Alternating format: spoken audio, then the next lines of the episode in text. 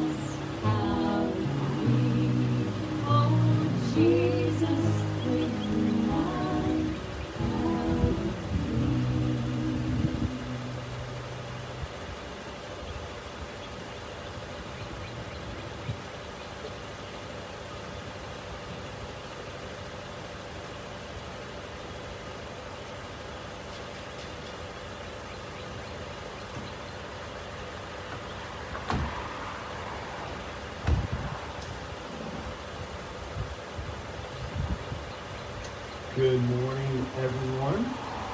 Glad everybody uh, went to bed early last night and set their clocks and are here on time. yeah, it hurt. It hurt this morning for sure.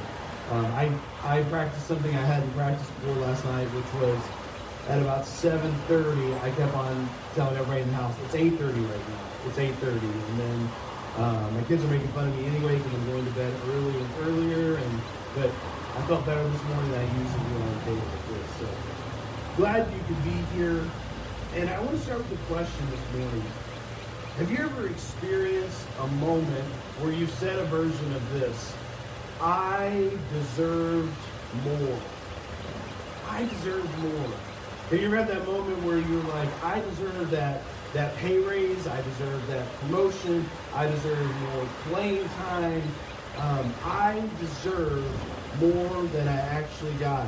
I feel slighted right now, and um, I, I just wanted my just desserts in this moment. And have you ever been locked down in that cycle where um, you start seeing the whole world and everyone in your world as someone that's not giving you what you should have gotten. If you've been there before, then I think this parable will speak to you this morning. And even if you've never been there, I'm sure you've experienced um, somebody near you that has has went through this. So listen, uh, listen and hear what Jesus has to say to us this morning. This is from Matthew chapter 20, starting in verse 1, going through verse 16. Jesus says there, For the kingdom of heaven is like a landowner who went out early in the morning to hire workers for his vineyard. He agreed to pay them a denarius for a day and sent them for, for the day and sent them into his vineyard. About nine in the morning, he went and saw others standing in the marketplace doing nothing. He told them, You also go and work in my vineyard, and I will pay you whatever is right. So they went. He went out again about noon, and about three in the afternoon did the same thing. About five in the afternoon, he went out and found still others standing around. He asked them, Why have you been standing here all day long doing nothing?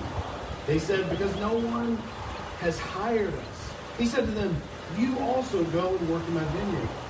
When evening came, the owner of the vineyard said to his foreman, All the workers and pay them their wages, beginning with the last ones hired, going to the first. The workers who were hired at about five in the afternoon came and each received one denarius. So when those who were hired first, so when those who were hired first, they expected to receive more when they came to get their money. But each of them, but each one of them also received a denarius, one single denarius. When they received it, they began to grumble against the landowner. Those who were hired last worked only one hour. They said, You have made them equal to us who have borne the burden of the work and the heat of the day. But he answered one of them, Am I am not being unfair to you, friend. Didn't you agree to work for a denarius? Take your pay and go. I want to give the one who was hired last the same as I gave you. Don't I have the right to do what I want with my own money? Or are you envious because I am generous? So the last will be first, and the first will be last. This parable tells us a few things about God, and it also tells us a few things about how we um, accept the things that God offers us, um, some good and, and some bad. So let's first talk about the things that it tells us about God. First and foremost, it tells us this that God is a God of unmerited favor. Unmerited favor. Sometimes we call this grace. And grace and unmerited favor is something we don't deserve, but it is a gift. It is a gift. The last workers in all of our sensibilities as people, the last workers deserved less pay. Like in our world, their hours would have been prorated and all off. The first one gets one denarius, everybody else gets a fraction of that based on the time they work. That's the way we would see the world. But those workers that came later in the day, they got more than they deserved. And this is a picture of grace, unmerited favor. And God gives in these ways that go beyond what we actually deserve. There's a surprise at the end of the story when, when everyone in the story is the, the first workers of the day, they got what they deserved. They got justice. They were not slighted in any shape, form, or fashion.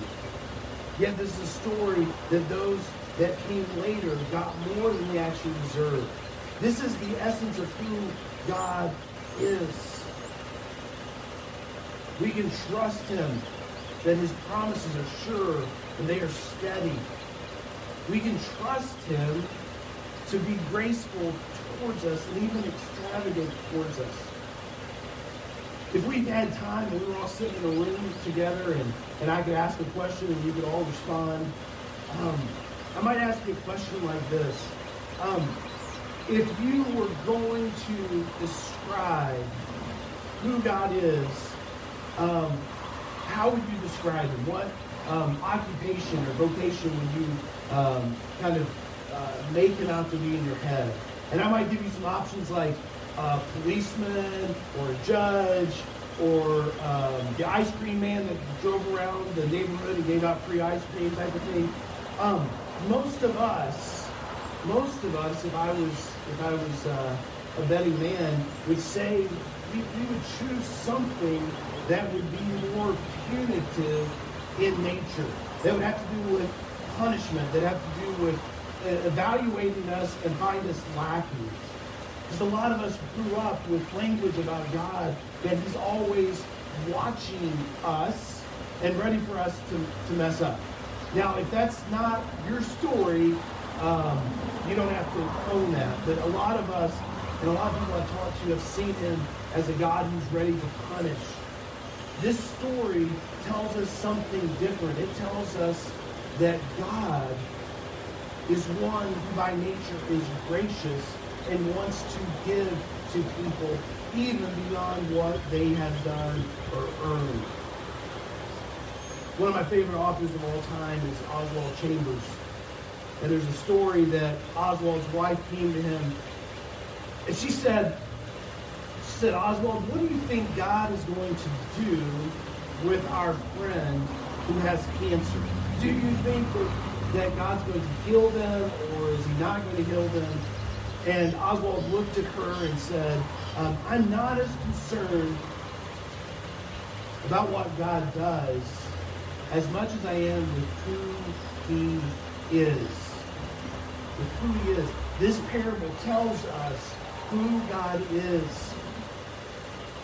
And I think a lot of us would have a lot more freedom in our life if we understood who he was and how he loved us. And this is where it gets complicated because there's what God is and what he does for us. And then there's how we respond. The first thing I want to say this morning is, is that one of the things that, that stuck out to me the more I read this passage this week was that God is a God who is constantly inviting us to join him in his work. This parable has the landowner going out multiple times throughout the day and inviting people in to work where he is and on the land that he owns. And when we do that work, that God work that we're invited into, like we need to be faithful and strong and courageous. And it's not about the, the, the pay or the accolades or if we got there first and if we got more money than the next person. It's about faithfully doing the work that we are called to do. We also, as people, can trust God's provision for us. No one in this story gets slighted. I don't, feel like I can say that enough. No one is slighted. There is there is justice, and on top of justice in the story, there is grace. Both of these are here. There's justice. The first people were paid what they were promised. And the last people got more than they deserved. But it feels to our sensibilities and the way in which we see the world that someone got slighted. As I was preaching um, at 9 o'clock, um, I started thinking about if I was in these people's shoes. And I think about the, the days of, of uh, many days um, growing up and even after I've been grown of being on the, the farm and doing um, hard work for, for a day. Like um, when we harvest tobacco, and bring the tobacco into the barn.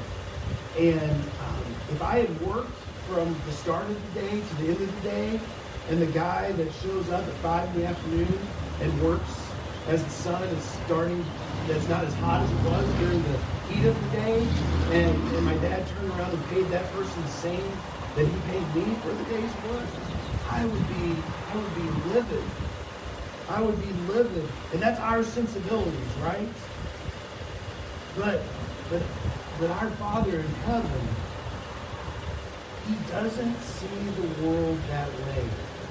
Think about this. Think about if you were the landowner, why would you go out for one hour of the day and pay someone a day's labor? Why would, you do that? And the only reason you would do that is not that you were so much concerned about getting the most bang for your buck, because if you did, you would wait till tomorrow and go hire that person to work a full day and give them the same money. This was about the landowner being gracious, about wanting to provide work, and inviting people into that.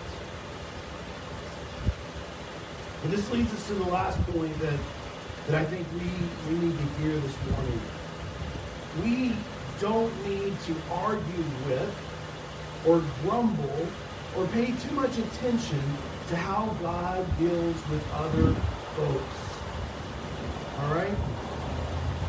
If we start staring and getting obsessed and judging what God is doing with others and what they're getting and what they're not getting and how that compares to what I'm getting, um, that will always leave us tied up and bound and nowhere near the freedom that God has created us to live in. This leads us down the road of, of pettiness. It leads us with grumbling all of our life that we didn't get our just desserts and what we deserved. And here's the reality. As you walk into the world this week, at work, at school, on social media, with your family, I want you to remember two things from this parable today. God, first of all, God is in the business of wanting to set people free that are currently not free. God is in the business of wanting to set people free.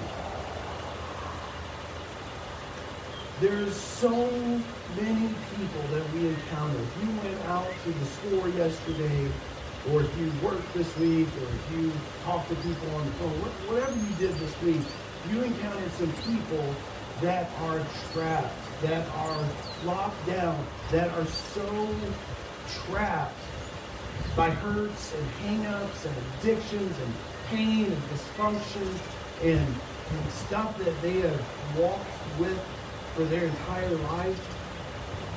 But God is in the business of inviting those people in and offering them, offering them grace. And I believe that if we could see the heart of God is that, then we might have some more space and some some grace ourselves for other people that we encounter. If the God in which we serve is a God that is wanting to set people free, then those people that we sometimes easily, um, because of something they say or something they've done to us, we pick up and we put them in a category and write them off as one of those people, then we are no longer able to be an instrument of grace to that person. And that's what we're called to do.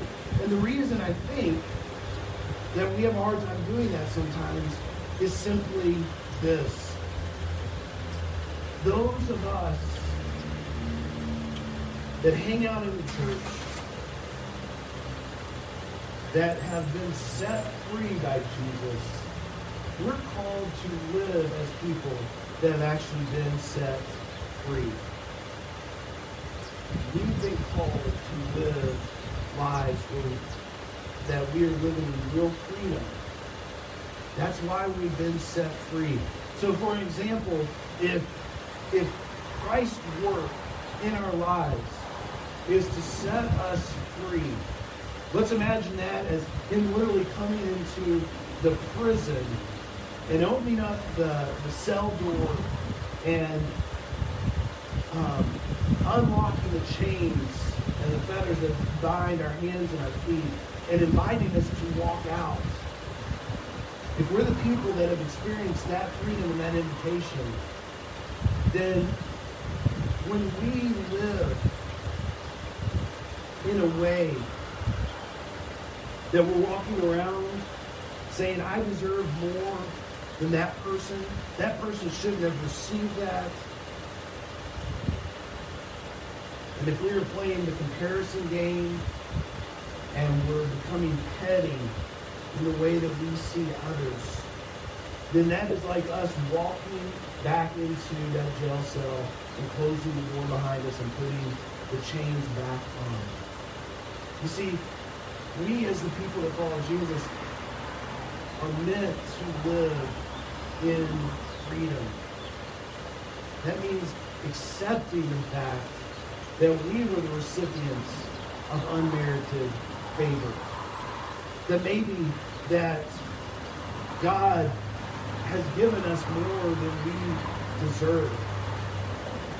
And therefore, we can have space and place for other people. We don't have to get locked into the I deserve more and the, that person should have not received that. That is prison, and that is the farthest thing from freedom. So I hope this week, as you go through your days at work, or at school, with your family, you're shopping, or driving around, I hope that this parable will come back to you. That God will remind you over and over and over again that you have received grace upon grace upon grace, and that you've been invited to live from that place of freedom. I pray also that, that this week that He'll show you those places that this uh, I deserve, this comparison, and this pettiness trap has has seeped into your way of thinking and the scripts that you use to get through the day. And he'll reveal that and that he will show you that there is a better way. Let's pray together this morning. Father, I pray that you just open our eyes and our hearts that we can see how that your love for us and who you are changes us. Shape us and mold us. Use this week, use circumstances, use situations that we experience this week. And, and by the power of your Holy Spirit, just remind us in those moments.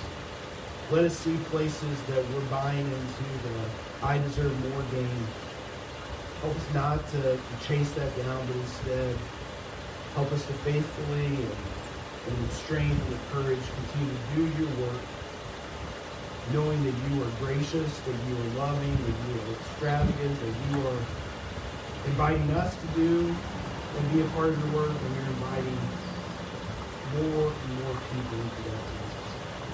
Help us to be instruments of your grace wherever we go. We pray these things in Jesus' name. Amen. Thank you, thank you, thank you for being here today. Just got a couple um, quick announcements to tell you about. Um, one, um, we are, in the future, um, we will be inside at 9 o'clock for service. And if you uh, have got your vaccination or you are ready to be inside, um, we invite you to, be a part of that. Um, 9 o'clock, park in the side parking lot over here, to the door, tent, mask, all of all of that. So if you want to participate in that, and we'll still be having the 10:15 um, service right here in the way that we're doing it. Um, also, starting um, April 7th, which is the Wednesday after um, both Holy Week and Spring Break, because those are the same uh, week. Um, children's programming and youth programming will start back up for a six-week time period starting April 7th. All right. So just uh, mark that calendar if you've got um, youth or children. Um, all of that will be starting back up Wednesday nights um, at Winchester First, um, like we've been doing it on April 7th. All right. Um, please, please, please, if anything comes up or you have any questions, concerns, or comments, don't hesitate to, to shout at me, uh, text me, call me, email me, do something. Um, but thank you, thank you, thank you for your uh, for being here. Um, I know it has been a long, strange year, and uh, I appreciate your faithfulness more than you realize. So thank you. Have a great week, and we'll see you uh, next week.